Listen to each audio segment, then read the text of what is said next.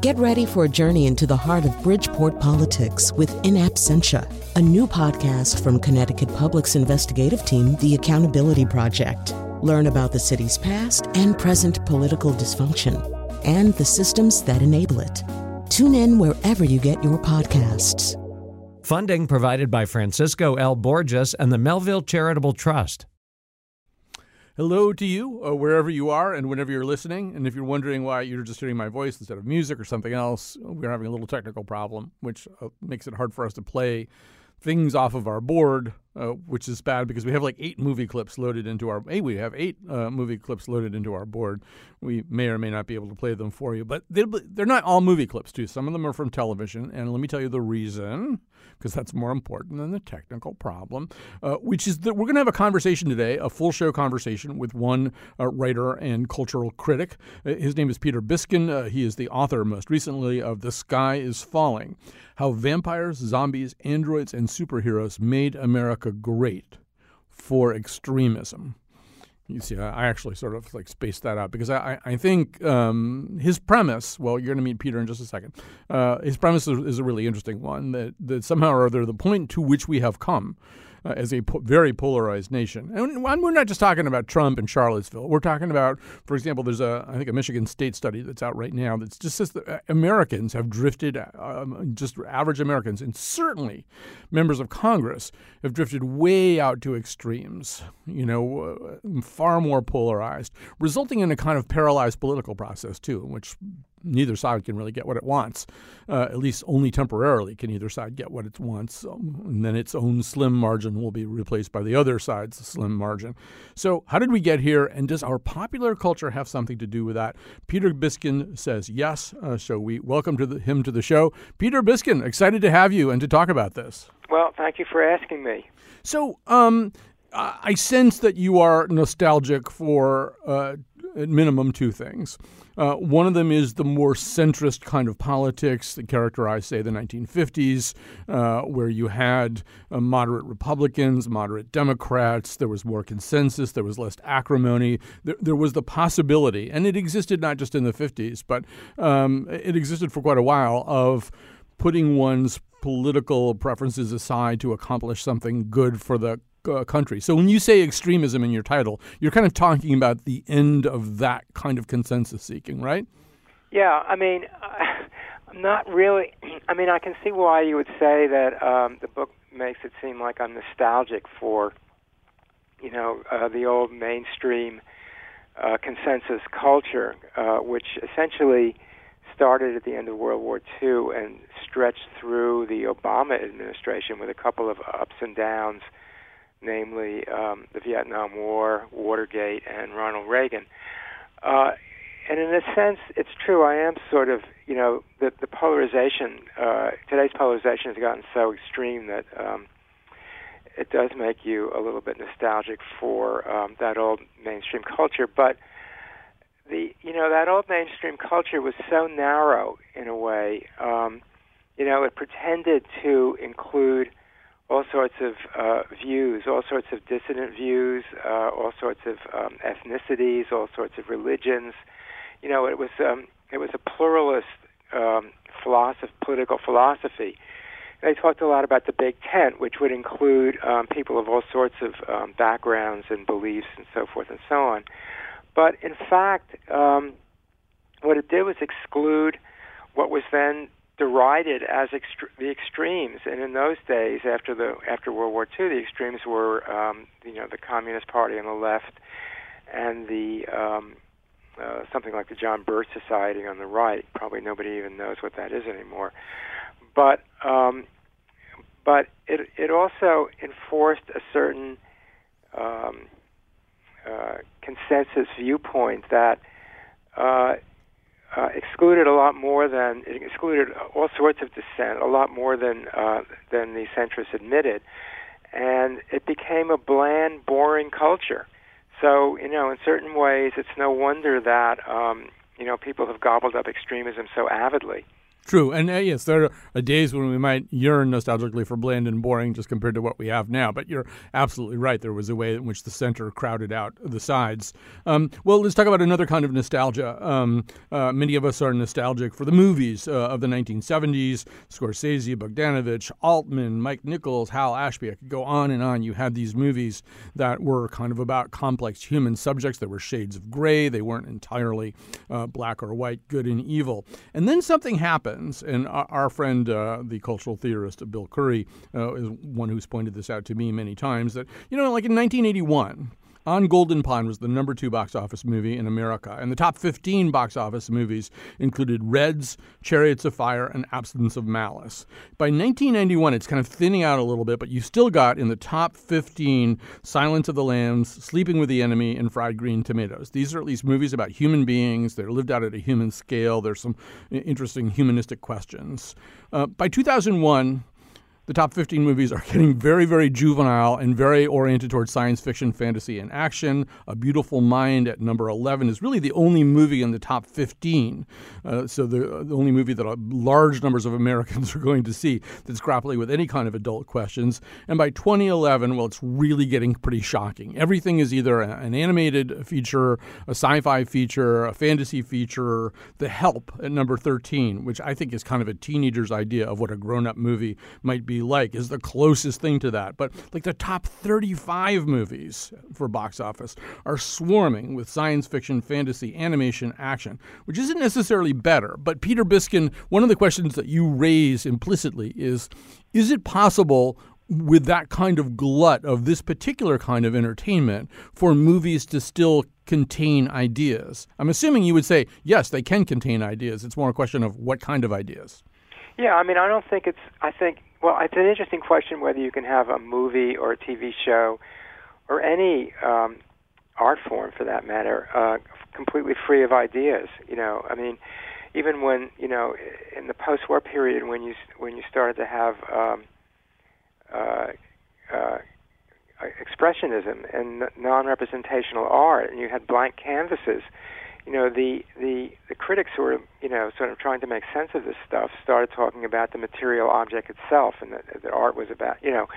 So i mean if you look at any movie i mean the, uh, you know almost uh, the most appear uh, you know a movie that appears to be the most vapid um i think you know contains ideas. And it's a, as you ended up saying it's a question of what kinds of ideas Right. So there are ideas that we can. Uh, I mean, you know, there's all these studies that indicate that if you read fiction, uh, it actually builds empathy. You know, and probably if you read fiction about people who are sort of recognizable and not cartoon characters, it might build slightly more empathy. But as, as your book makes clear, these movies they are exploring ideas. It's just a question of, as we say, which ideas there are. So let's pick something. I mean, I, I would say that one, one thing that comes up again and again, particularly in superhero movies, is kind kind of the Martin versus Malcolm dynamic, right? You've got uh, Professor Xavier, who's Martin. Uh, he's leading a group of uh, uh, of others, people who are excluded from the mainstream of society. They are superpowered mutants as opposed to African Americans, but um, and he is looking for a way to reconcile their fate with the fate of the rest of society, looking for a way to get his people seen as an asset rather than a liability. And then on the other side, you've got Malcolm, who's Magneto, who's, who's decided no, they're just never going to accept us, and we're going to have to go for what we need to go for in a very different way. And we could play that out across Black Panther and some other stuff as well, right? But that so there's an example of these movies at least exploring a pretty important dynamic idea. I guess I would ask you whether you think they explore them very well.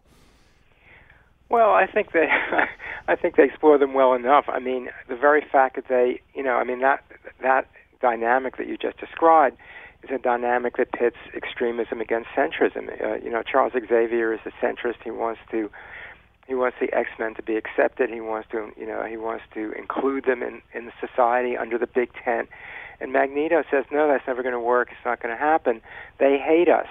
You know, they being um, you know the the U.S. government. You know, there's a, a scene in um, think it's X Men. They all sort of blend together for me uh, ultimately. But uh, there's a scene in X Men. I think it's X Men First Class where um, they stage a version of a Marvel comic version of the uh, Cuban Missile Crisis, and the X Men are on some beach in the Caribbean, and they're faced by Soviets and uh, uh, Soviet and American warships, and um, ultimately, um, you know, the Soviets and the Americans, even though they um, they're enemies, nevertheless, uh, according to uh, I forget who says it, but one of the X Men says, "Well, they're just humans and they hate us." You know, so the question is whether um, humans will ever accept the X Men, the mutants, because they're other. You know, and that's what that movie's about. I mean, you know, when you say how well does it um,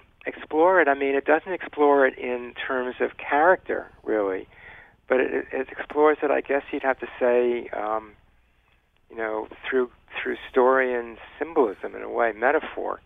Well, one thing I think you, we could uh, we could at least say, particularly about the Marvel universe, some of the Marvel universe movies. So this would include uh, X Men, Black Panther, some other stuff. Those are the two I'm going to use right now. Just to go back to that particular dynamic, is they are more interested than say some of the very early comic books and comic book movies in how the Malcolm gets to be the Malcolm, right? So it isn't just, you know, I mean, I don't think DC was typically uh, very interested in how Lex Luthor got to be who he was. He's just like was always Lex Luthor.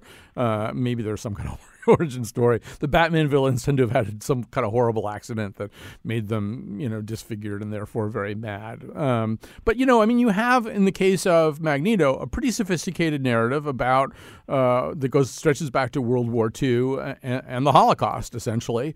Uh, and in the case of Eric Killmonger in Black Panther, you've got a similar kind of backstory, right? This sort of this isn't just some villain who dropped out of the sky being villainous. Yeah, I think that's absolutely right. I mean, they're rooted in uh, in, in essentially in American reality, even though they're fantasies. You know, and it's it's it's interesting and fascinating that the Marvel comics uh, and and the movies as well harken back to World War II as much as they did. I mean, I think there there are Auschwitz scenes in two of the X Men movies, and the um, you know this ongoing uh, secret organization of um, of Nazis called Hydra goes through um, several different um, you know versions of Marvel movies. It's in the X Men series, it's in the Avengers, it's in Captain America, uh, it, and of course Marvel's origins are right right in the pre World War II years. I mean, there's a famous cover of a Marvel comic. I think came out in 1930, about a year before Pearl Harbor, when Captain America slugs Hitler in the jaw, and it was that was when America's official policy was neutrality, and it was so controversial that um, the people who who created that cover had to get police protection against the German American Bund, which was um, threatening them.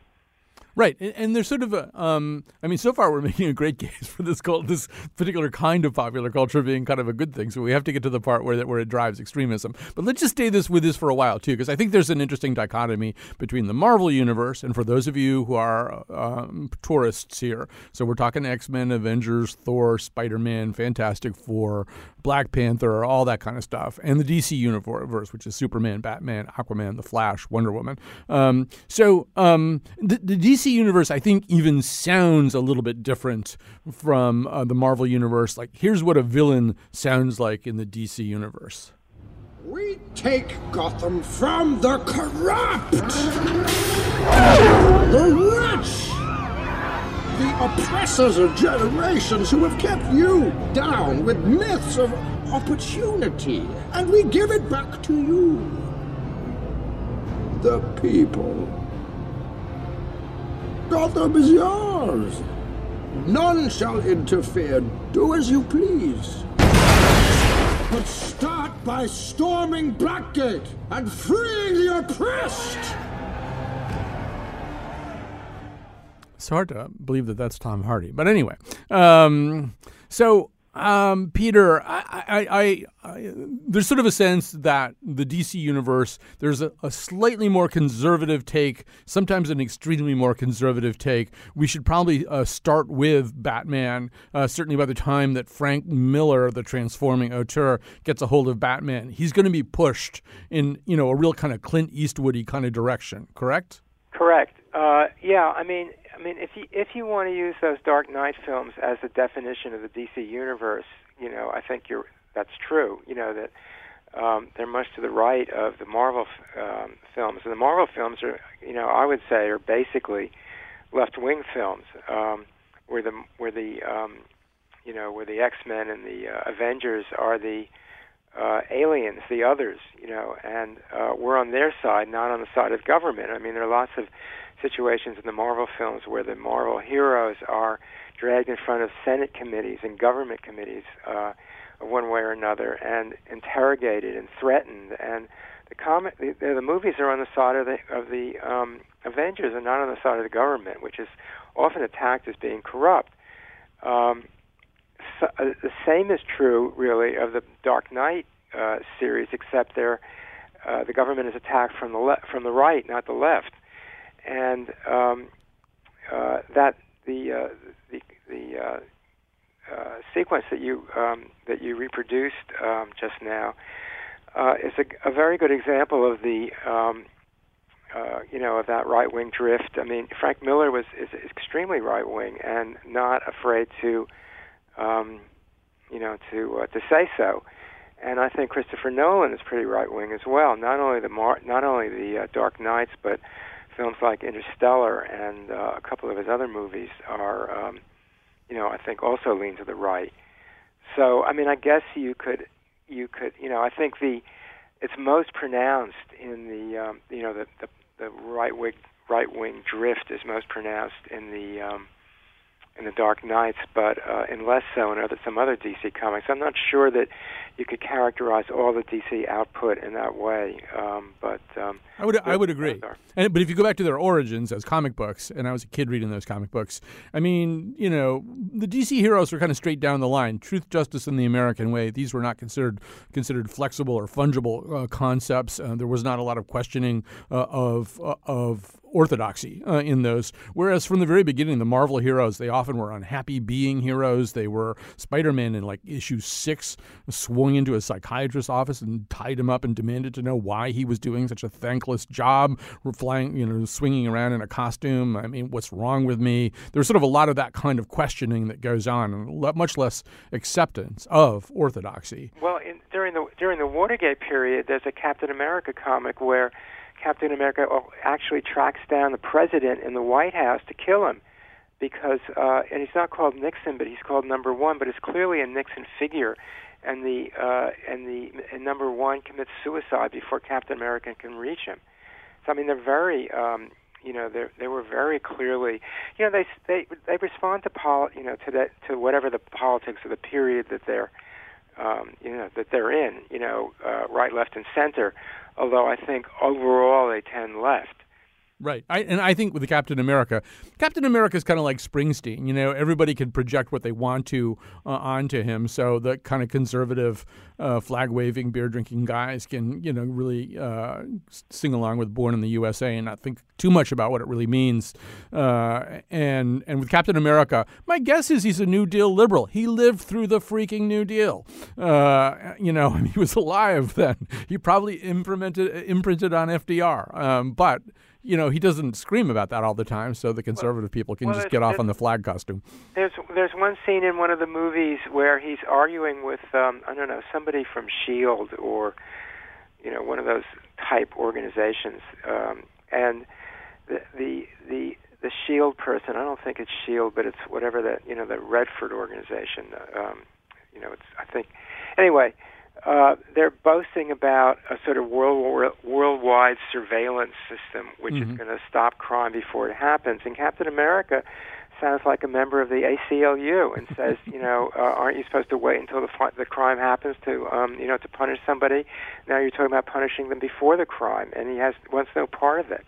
Uh, we're talking to Peter Biskind right now. His book uh, is "The Sky Is Falling: How Vampires, Zombies, Androids, and Superheroes Made America Great." For extremism. So so far, I feel like we're not making the case. I mean, we're sort of making the case that you can you can decode, you can do semiotics uh, on uh, all of these movies and pull stuff out of them. Uh, but we haven't really made the case that the movies are necessarily setting us up to to flee to opposite political polarities. So make that case. Well, I mean, look, I mean, if you if you watch 50 movies uh, that feature vigilante heroes breaking the law or taking the law into their own hands, or if you watch 24, you know whatever it was, eight seasons of 24, where you have a rogue uh, anti-terrorist agent doing w- whatever by you know uh, achieving his goals by whatever means are necessary, even if they entail breaking the law or torture. Um, you're not going to be shocked when you get a president like Donald Trump who takes the law into his own hands and seems to have contempt for the Constitution. I mean, it's as simple as that. I mean, you know, these a lot of these movies and a lot of these TV shows normalize um, violence, uh, revenge, uh, behavior that used to be um, beyond the pale in the post-war period during the during the reign of centrist uh, mainstream culture. Um, let me uh, let me run another uh, Bill theory, Bill Curry th- cultural theory by you. You're going to want to know who this guy Bill Curry yeah, is by the end of the. Say, why doesn't Scott pipe up? So yeah, well, no, you know, don't don't be careful what you wish for. You would never get to finish any of your sentences. Oh, but really? but one of one of Curry's ideas, which I think is a really interesting one. So we go back to that framework that I proposed at the beginning. That we have, you know, this period uh, during the '70s where movies are complex and reflective, and they're gradually replaced by, you know, an awful lot of you know costumed crusaders and wizards and animated stuff and uh, you know and, and fantasy and sci-fi which is not as we've just proven that that can't be thoughtful.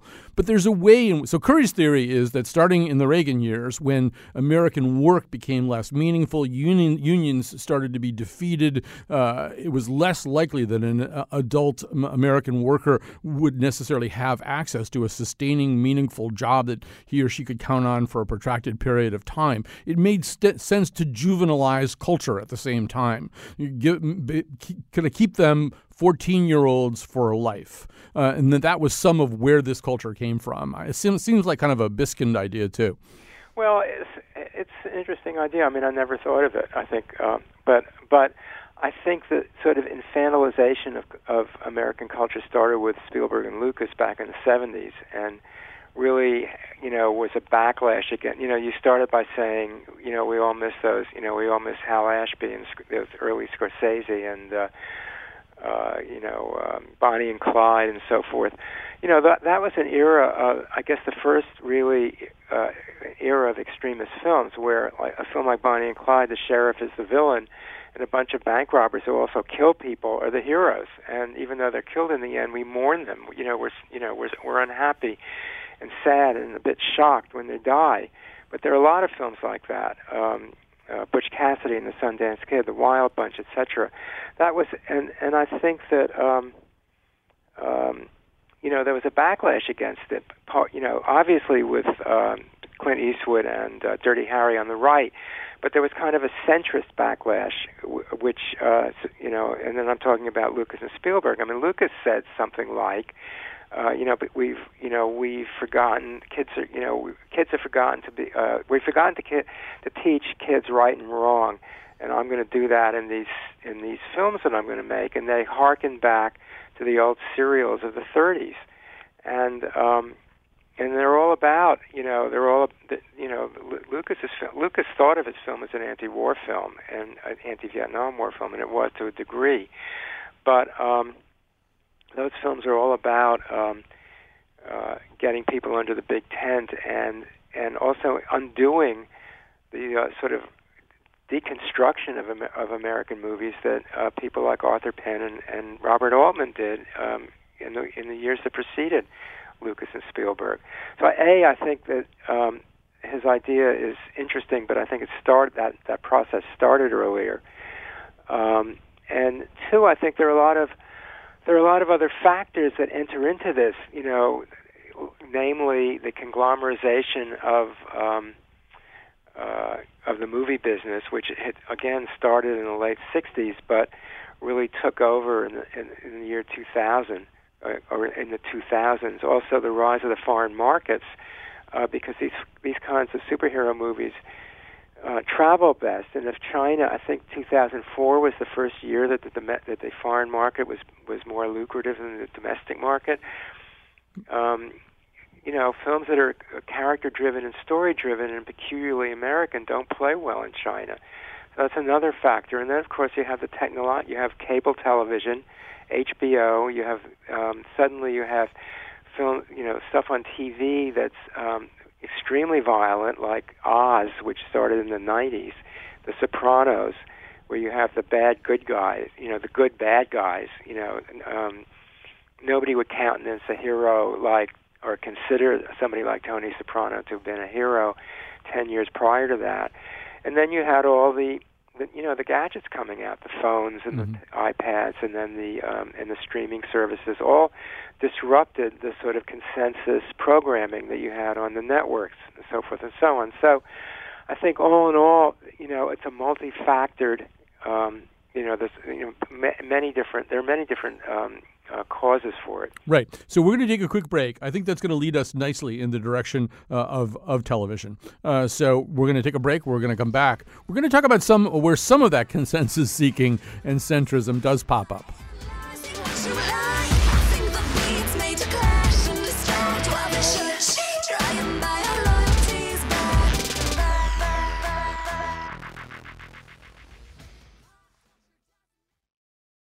All right, we're back. We're talking to Peter Biskind for the whole show. He's the author, most recently, of The Sky is Falling How Vampires, Zombies, Androids, and Superheroes Made America Great for extremism.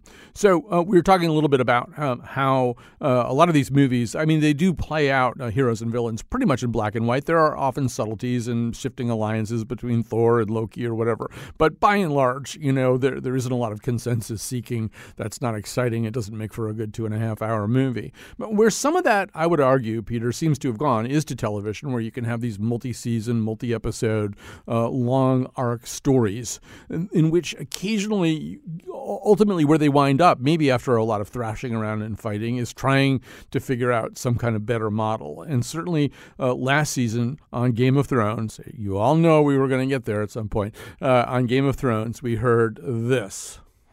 We are a group of people who do not like one another, as this recent demonstration has shown. We have suffered at each other's hands. We have lost people we love at each other's hands. If all we wanted was more of the same, there would be no need for this gathering. We are entirely capable of waging war against each other without meeting face to face. So instead, we should settle our differences and live together in harmony for the rest of our days. We all know that will never happen. Then why are we here? This isn't about living in harmony. It's just about living. So those are the voices of Tyrion Lannister, Cersei Lannister, and of course Jon Snow uh, right at the end. So um, Peter, we have uh, this situation here where, and what they're talking about is a fairly violent and ghoulish version of climate change. But what you have is a group of superpowers essentially getting together, saying, "Is there some way we can put our differences aside and face up to this?" Yeah, absolutely. I mean. Um, uh, you know, it started. Game of Thrones started as a uh, uh, I, I would say, a uh, an extremist show, but it works its way around eventually to being a centrist show when the uh, White Walkers finally attack from the north, which they've been talking about for you know anticipating for the longest time, and finally it happens. And so suddenly, um, instead of these dynasties fighting each other, uh, Jon Snow tries to build a coalition, and coalition building is a is a you know a uh, almost a definition of a, of, of a centrist practice. Um, you know, he's trying to persuade in that in that scene that you just played. He's trying to uh, persuade Cersei to join the coalition. Of course, she won't, uh, and so she's the extremist, and Jon Snow is is the um, is the is the centrist. And not only does he try to build a coalition, but he, I mean, and part of that is that he takes he he bows the knee to Daenerys. You know, where in fact they're two equals, and he accepts the fact that um, if he, he has to make sacrifices for uh, to fight this common enemy, because none of these families can defeat this enemy alone. Right. And so I think the other thing about Game of Thrones that really distinguishes it uh, from an awful lot uh, of genre fantasy, at least genre fantasy that's devoured by millions and millions of people, uh, is it's got a real interest all the way through in governance. You know, I mean, you kind of know a lot about how King's Landing runs, and you don't have enough money for a war. You have to borrow money from the Iron Bank. I mean, that kind of stuff uh, doesn't necessarily. I mean, I know that there's like a whole section of Star Wars movies that are about inscrutable issues about trade agreements, but I, I never really bought any of that. Um, you know, that basically here you see people trying to run at the level of governance their kingdoms in a way that you typically don't. Yeah, I mean the whole show is about. I mean it's weird. It's amazing because it's you know it's a fantasy set in this Never Never Land, and yet it's about power and um, and politics and governance. And you're absolutely right. You know the the thing that I find fascinating about Game of Thrones is we now know that I think it's aired simultaneously in something like 170 countries um, because you can't have it running at a different time because then the things will leak out. So they they show it at the same time in 170 countries and anywhere that it doesn't air on actual television or cable or whatever, it's downloaded. It's you know BitTorrented or something. Everybody, I mean, you're not supposed to watch it in Egypt, but everybody does but that makes me th- i think ultimately peter and this is not a conversation we can have today. We'll have to wait. Somebody will have to have this conversation 20 years from now. What does that mean? I mean it's very possible that the people who murdered uh, the journalist khashoggi khashoggi you know watched game of thrones and saw Ramsay bolton do horrible stuff like this. This is a this is a piece of culture that's being devoured by everybody. Well, it's interesting. Yeah, I mean, I don't think we can, um, um, you know, really uh, settle that today. But uh, I know that um, from talking to a couple of um, of writers in Hollywood that the streaming services, especially something like Netflix or Hulu, you know, are um, reaching for a global audience. They're not interested in shows necessarily that focus on, you know, that that will appeal just to American audience. The same thing is happening to them is happening to the movies. Um, they want shows that will that you can watch in Saudi Arabia um, as well as America. So that's a big you know that's a huge change. Um, you know, from I don't know, 10, 15 years ago. Absolutely. I want to talk about another um, series which I think has made the same transition that you've talked about. Um, when it came on the air, Walking Dead was very much about the most ferocious extremist tribalism. I mean, there were sort of two sets of problem groups. One of them are the so called walkers, those are the zombies. And then it's kind of like everybody else except Rick, Rick Grimes and his band. All the other humans form into these incredibly dangerous and lethal tribes, and, and you know, everybody's competing for scarce resources and trying to push each other into the path of walkers, and it's just the complete breakdown of polity and comity. Uh, and then oh, in the last couple of years, we've seen a difference, and it really started with letters written by a little bit of a spoiler here uh, a, a, dying boy, uh, a dying boy on the cusp of manhood. And that, of course, is Carl. And so uh, we have to uh, hear a little bit of what Carl uh, had to say in a letter to his father, Rick. There are workers in there, Dad. They're just regular people, old people, young people, families. You don't want them to die, Dad.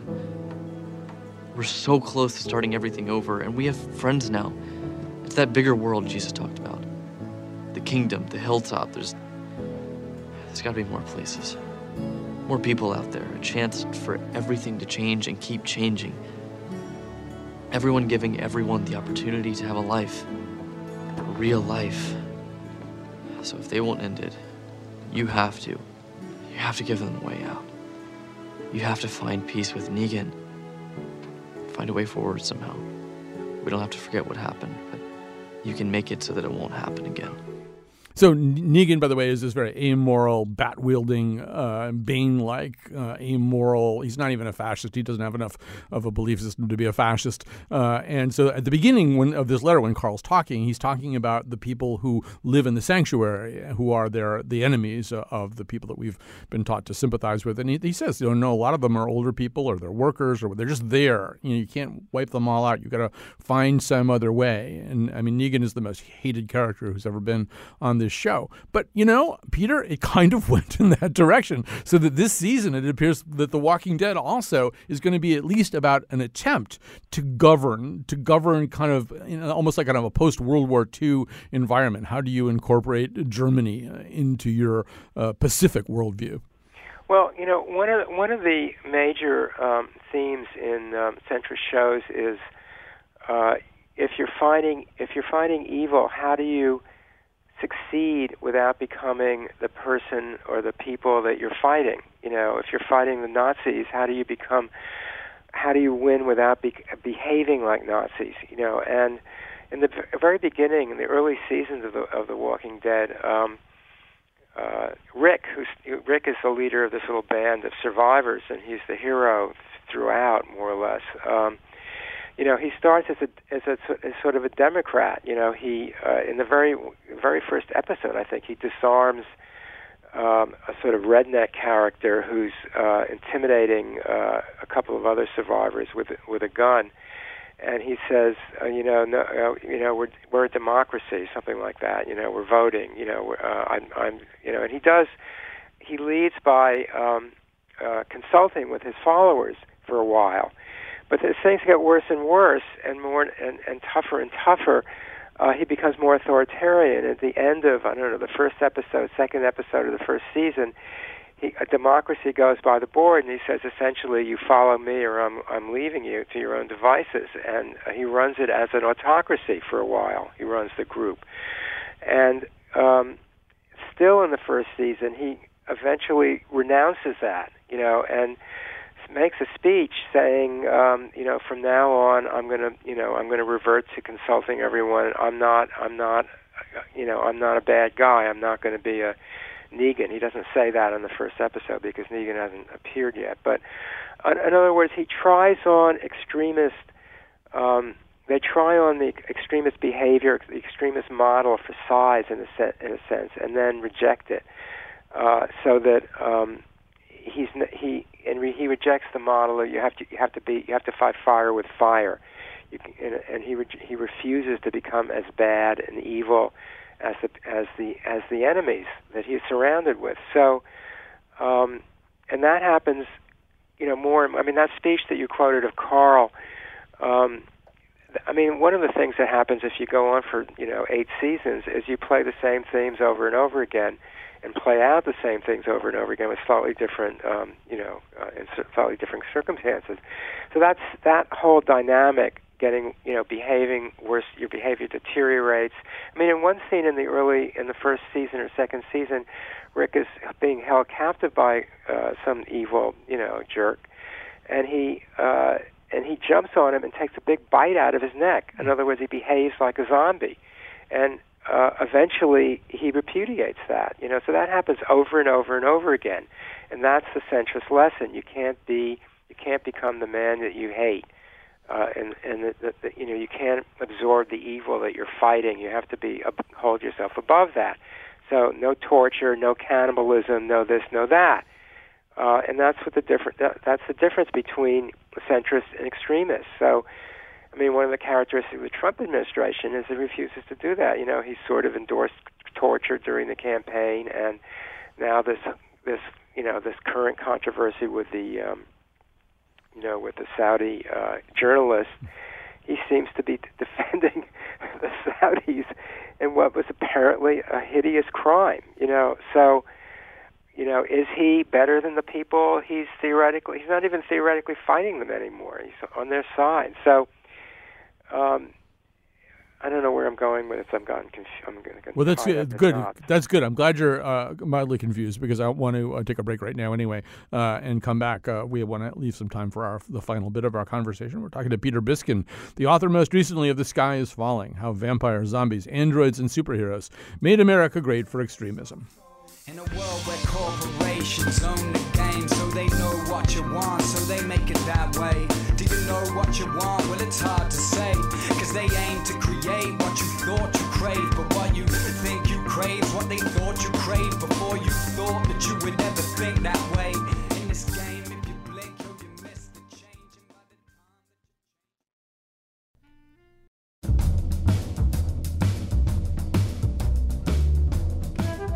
probably a little off topic, but when I take a day off, I have to get somebody to cover my work. Does Batman have to do that? Does he have to call Aquaman if he wants to get out of Gotham and spend a long weekend in Vermont? Assuming that he isn't planning that weekend with Aquaman, but you know what I mean. Today's show was produced by Jonathan McLannisterpants and me, Chion Wolf. Amanda Fish calls zombie fish swimmers. Our intern is Phil Gialopsis. The part of Bill Curry was played by Gary Oldman. On tomorrow's show, the nose lands on the moon and in New Haven at the same time. We're live from the study.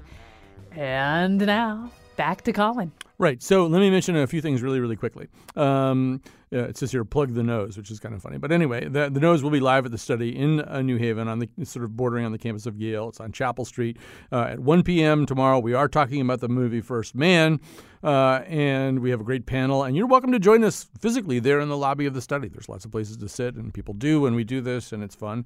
Or just join us on the air for our usual conversation on the nose. Also, we're having we're doing a show about puns.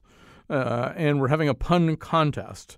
So if you want to be part of the pun contest, you can wait until Wednesday of next week and call us uh, at our usual call line, which we'll give out at the time, or tweet us at WNPR Colin, which are always welcome to do, or go on Facebook to the Colin McEnroe Show page and add a pun to the Facebook uh, post. And we, the winners of our punning contest, will receive some kind of prize. The uh, always popular, some kind of prize distributed by our show, uh, and we have some judges, and we'll explain that all to you. And oh, I have one, one more thing. I'm not, I don't even know if I can announce all of this, but I was thinking about this talking to Peter about um, uh, about Game of Thrones. One of the things, one of the ways you know it's probably about governance is that Barack Obama was incredibly addicted to it, uh, didn't want to wait for the episodes to drop, and used his presidential authority to force Richard Plepler, uh, the head of HBO, uh, to give him episodes early. Uh, Richard Plepler and I will be having our second on-stage conversation on November 15th. I don't know if we've really announced the venue yet, so I'm going to hold off. But if you want to listen to the head of HBO uh, answer questions from me about the kinds of things I'm talking to Peter Biskind about, well, there you go. You can do this.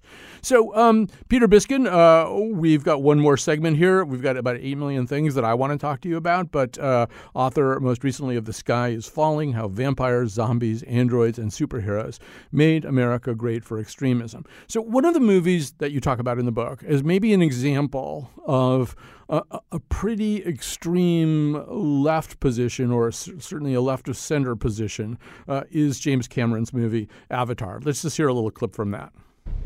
Those trees were sacred to the Omaticaya in a way you can't imagine. Uh, you know what? You throw a stick in the air around here, it's going to land on some sacred fern, for Christ's sake. I'm not talking about some kind of pagan voodoo here. I'm talking about something real, something measurable in the biology of the forest. Which is what exactly?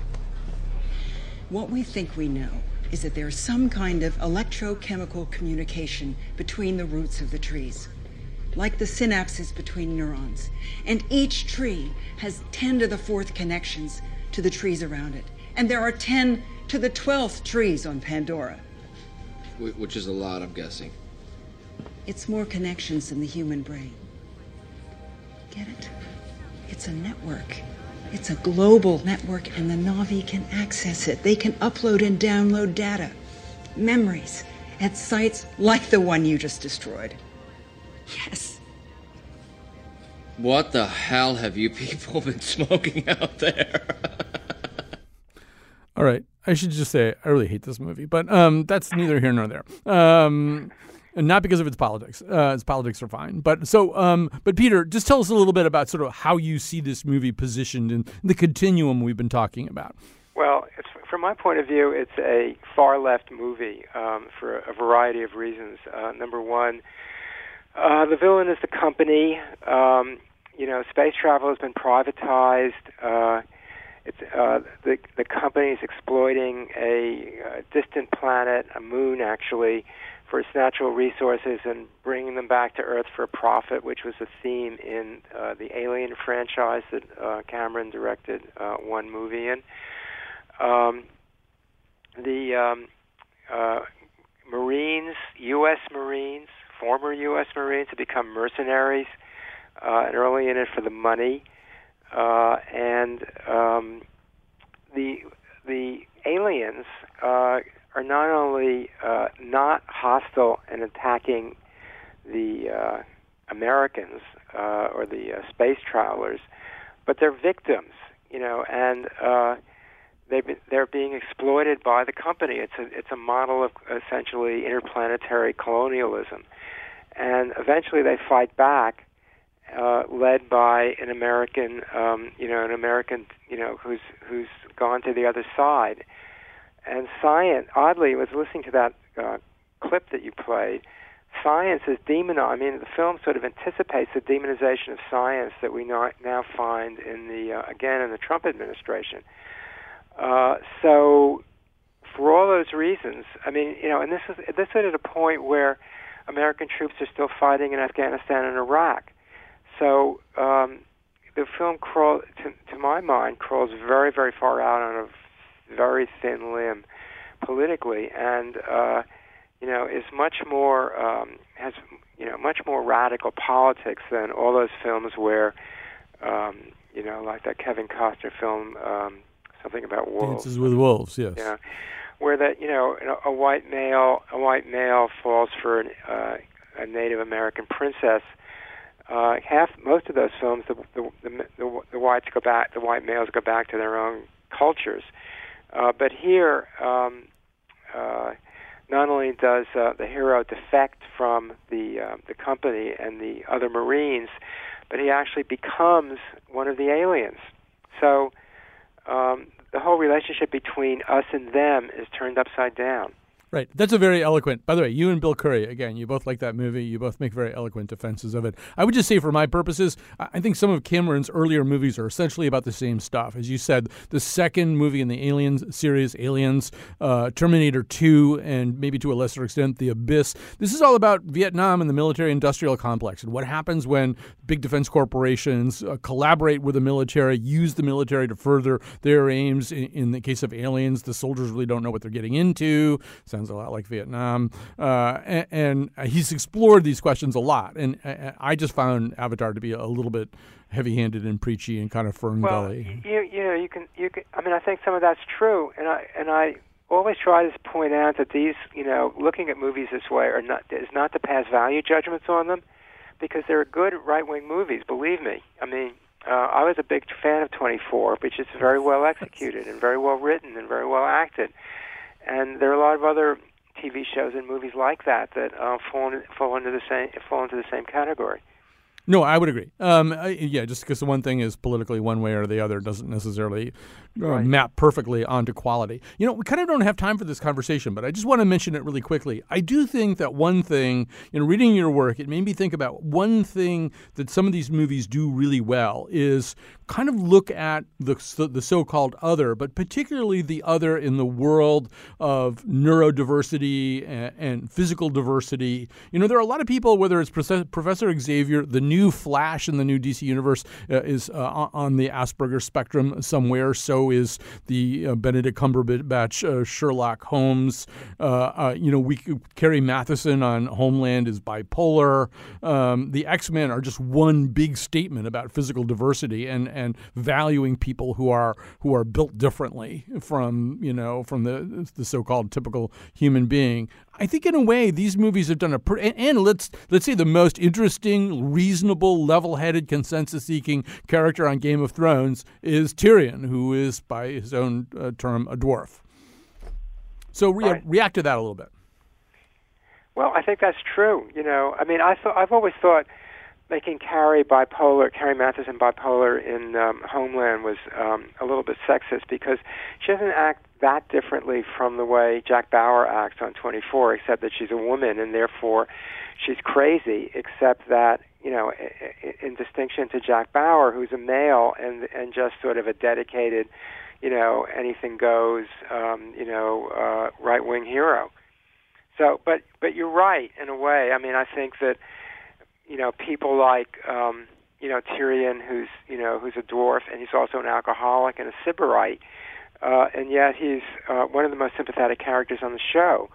Um, uh, so I, I do think I think you're absolutely right. right. It never actually occurred to me in that way. Well, right. we have to have a protracted conversation or argument about Carrie Mathison someday because I, I, think you've got her a little bit wrong, but not right now because we're done. But Peter Biskind, what a fascinating uh, conversation! I've really enjoyed this. Uh, the book is "The Sky Is Falling: How Vampires, Zombies, Androids, and Superheroes Made America Great for Extremism." We'll be back tomorrow with the news from New Haven. Come join us there. We'd love to see you, or just join us on the air. We'll have a lot of fun. It is tomorrow, right? I, I've really. this day, this week, one day has kind of melted into another, but I believe tomorrow is Friday, and a lot of Friday type things will happen.